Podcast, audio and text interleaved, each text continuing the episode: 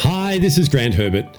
I'm just an ordinary guy with an outstanding wife and five amazing kids who is on his own journey of imperfection. Welcome to this week's episode of The People Builder.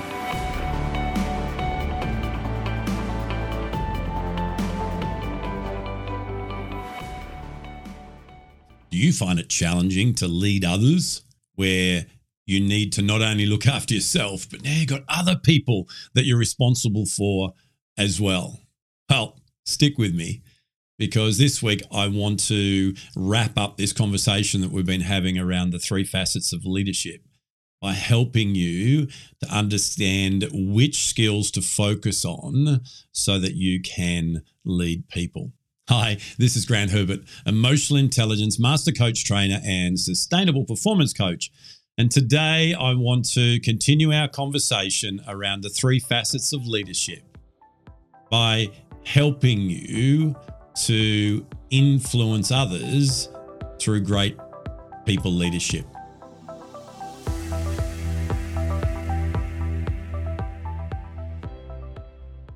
Over the last couple of weeks, we've been talking about the first two areas of leadership. We talked about personal leadership, was about leading you, leading yourself, and being able to focus on three key areas to do that your identity, your intelligence, and your intention.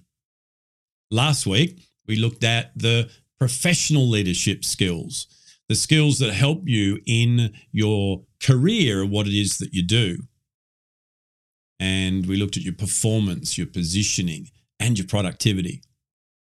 Well, today I want to take us through three key shifts that really help you to be able to lead other people as well.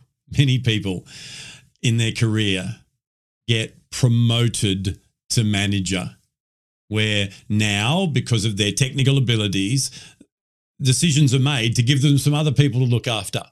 And I know from personal experience and from working with many, many people with this same situation all around the world that as I draw inverted commas in the air and say promoted, that's exactly how they feel. Well, it might be a promotion, but I'm scared because I don't even know how to lead myself. And now you want me to lead others as well. And yes, I'll take the promotion because, you know, there's other perks that come along with that. But I know that this paralyzes people. And what ends up happening a lot of times without support and development, they actually fall back in their own productivity and their own professional leadership skills that got them there in the first place. So let's have a look at three shifts that are really going to help you with this. And if this is you right now, I want you to remember that it's all about incremental change, starting with developing yourself and your personal leadership. And a lot of those foundational skills are vital to be able to lead others as well. Still focusing on those professional leadership areas as well, but now looking at them in a different light, not just skills that I'm developing for myself, but skills that I'm developing that I can mentor others with as well. So, the first area that we want to make a shift in is in resilience.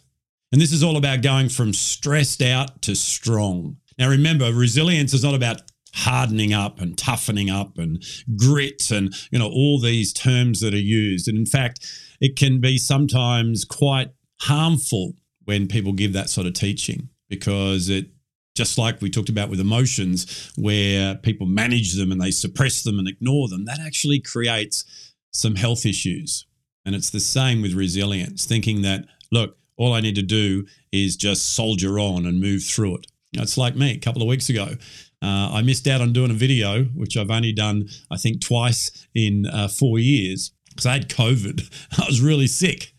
So it wasn't about hardening up and just get the video done. It was about making a decision to look after myself so that I could continue beyond uh, COVID and beyond that period of being sick. And resilience is very much like that. You know, it's about being able to, in the face of setbacks, bounce forward. It's being able to continue even though those setbacks are there.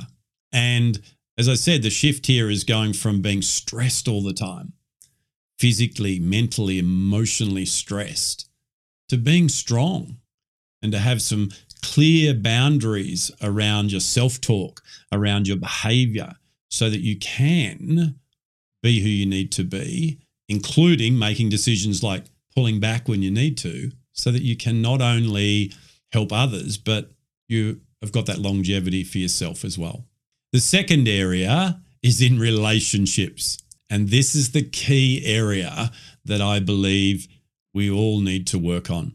Now, we talked about the relationship you have with yourself in personal leadership. This is relationship with others. And I don't care what profession or industry you're in, you work with people. And that's people that are close to you in your team. Then you, there's your organization. And then you've got your external stakeholders as well your clients, your suppliers, etc. You've also got the people outside your career that you're also operating in close proximity with, whether it be family, friends, people in your community, etc. So relationships are key. And the shift that I want to help you to make here is to go from conflict to collaboration, to go from being in that state of trying to prove yourself and trying to please everybody else and trying to navigate through all these different beliefs and opinions and ideas to getting people to work together with you, to look at relationships as a way of moving forward together. And then the third area, and this is a key area for leaders, is in results. So in professional leadership, I talked about your productivity, and that's about getting results, and so's your performance and your positioning. But that's about your results. And as a leader, we've got to go that next level where we help others to get results as well. And it's the collective of those individual results that gets the outcome that we need.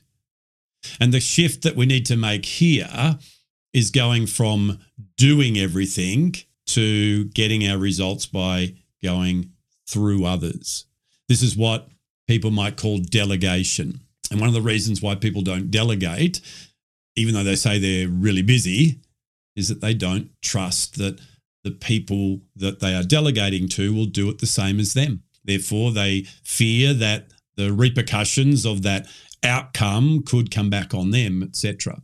So, being able to firstly look differently at this stage of your career when you do have others that you are leading and go, now a great proportion of what I do is empowering others to get the results that I used to get. And in a lot of situations, there's a balance between you doing what you need to continue to do and getting others to do it as well. And if this particular area is not taken care of, what a lot of leaders do is they just focus on their own stuff.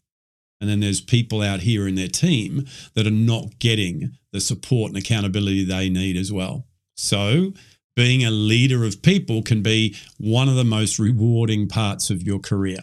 However, if you don't have these foundational skills to help you in your personal, professional, and people leadership, it can be tough. Tough on you, tough on those people that you're leading, and the outcome of the greater good is not what it could be as well.